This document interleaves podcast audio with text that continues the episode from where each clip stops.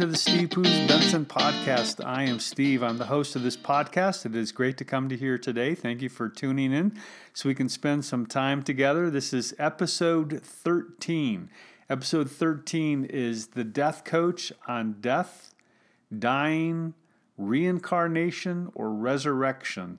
I am your death coach. You know, I always like to say, if you got to die, I'm your guy. I'm sitting here in my office in my comfortable easy chair. I got my laptop, my Mac, uh, my MacBook on my lap, and I've got my low tech snowball microphone in front of me. And I just want to sit back for about the next 30 minutes and talk to you about death, dying, and reincarnation. What do you believe about reincarnation? You know, first of all, I'm pretty new to podcasting.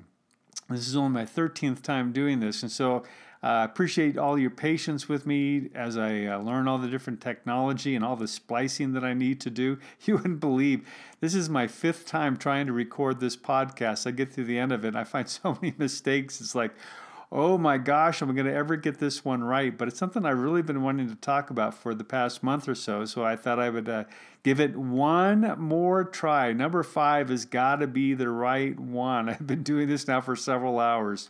I want to get this done. I want to get it out to you. But I want to pick up where I left off last week as far as uh, being a death coach.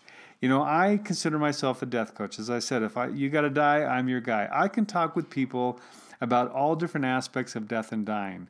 I can talk with you about if you've had a bad diagnosis and a bad prognosis, and someone's only given you, you know, six months left to live, then I can talk to you. I can talk to you about what's going to happen to you over the next several months. We can talk about your feelings, your thoughts, your fears about death and dying. You know, I can my goal is to bring you to a place of peace and equanimity. So at the time of your death, you are not afraid to let go to experience whatever it is that happens next. My goal is to bring you a sense of peace and equanimity. And I believe you do this by doing two things. The first of all is you do this by living a great full life, as I shared last week a life full of joy, a life full of meaning, a life full of hope. So that when you get to the time of your life, you can look time of your death, you can look back and you can say, I lived a great life. That's the first thing you need to do.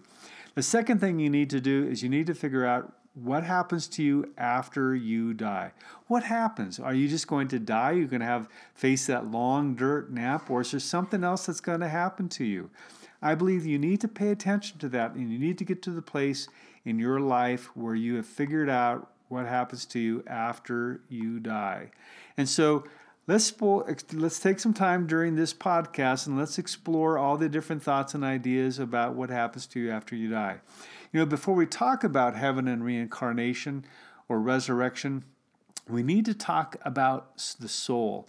Both heaven and reincarnation reflect that there's a concept of something that we call a soul, something that connects us to the divine, that travels with us, that at the time of death is released to what happens next.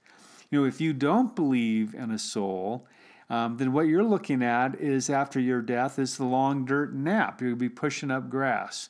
And if that brings you peace, then you know what? God bless you. If you that if you just think that it's a long dirt nap, it was this life period, then God bless you. However, if you believe in a soul, then you need to reflect on what happens to you after you die. What happens to that soul? Does that soul go to heaven? Is that soul reincarnated? Does the soul transmigrate into something next? You need to figure out what happens to that soul because if you will, if you can, that brings you a sense of peace at the time of the death, time of your death. And what's interesting, all the world religions, in some way, shape, or form, deal with the notion of the soul and what happens to you after you die. And while I don't pretend to be an expert on all the world religions, I want to explore the different teachings they have on life after death. Let me give you, I want to give you a thumbnail sketch on what the different worldviews might be about the soul, what happens to you after you die. First of all, let's define a couple terms. You need to know transmigration of the soul and reincarnation of the soul. Transmigration. The soul of the individual stays intact after it dies. What makes you you stays together. It's connected to your soul, and after you die, that soul is released and experiences what happens next. In reincarnation, the soul disperses after death and is reconstituted into something next. let's look at how this integrated, let's look at how this concept of, is integrated into the different world religions. All right. The world religions are divided into two basic schools of thought there's the linear view and the cyclical view. Uh, in the linear view, your soul is entered into the world, it lives, it dies, and then it goes on to heaven. The cyclical worldview is that it is transmigrated, your soul transmigrates or is reincarnated into a different life form. Let's look first at the linear life forms, the Abrahamic religions, the Judaism, Christianity, and Islam. They represent basically the linear view of life that you your soul begins, it lives, and then it dies. Judaism. You know, what I learned about Judaism and the and the journey of the soul comes from my father-in-law, who was an Orthodox Jew. And we sat many times and talked about the soul, uh, especially as he faced his own death because of his cancer. He said that he was raised without ever being taught about a soul. He believed that he was taught that when you died, when you passed away, that that was it. You were gone. You died. If you lived on, you lived on in the traditions and the lineage of your family. However, as he approached his own death, he began to wonder about this.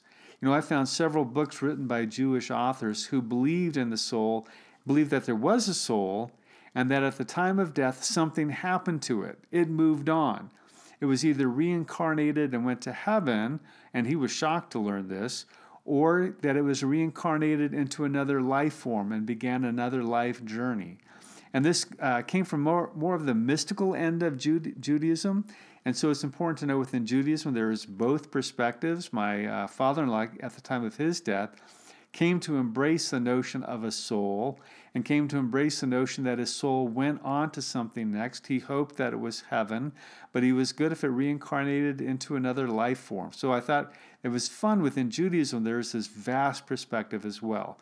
So that's Judaism. Christianity, a thumbnail sketch of, sketch of Christianity. Christianity is very, very linear. Your soul is pre existent with God. At the time of your conception, your soul is slipped into your body. And then when you are born and, and your body begins to live, your soul travels with you. However, there is something wrong with your soul. Your soul is flawed. Because of the sins in your life, your soul needs to be saved. And your soul is saved in Christianity by accepting Jesus Christ as your Lord and Savior, accepting that Jesus died for your sins. His blood on the cross purifies your soul, and at the time of your death, you are judged and you enter into heaven. You enter into your soul is resurrected. The key is you've accepted Jesus as your Lord and Savior.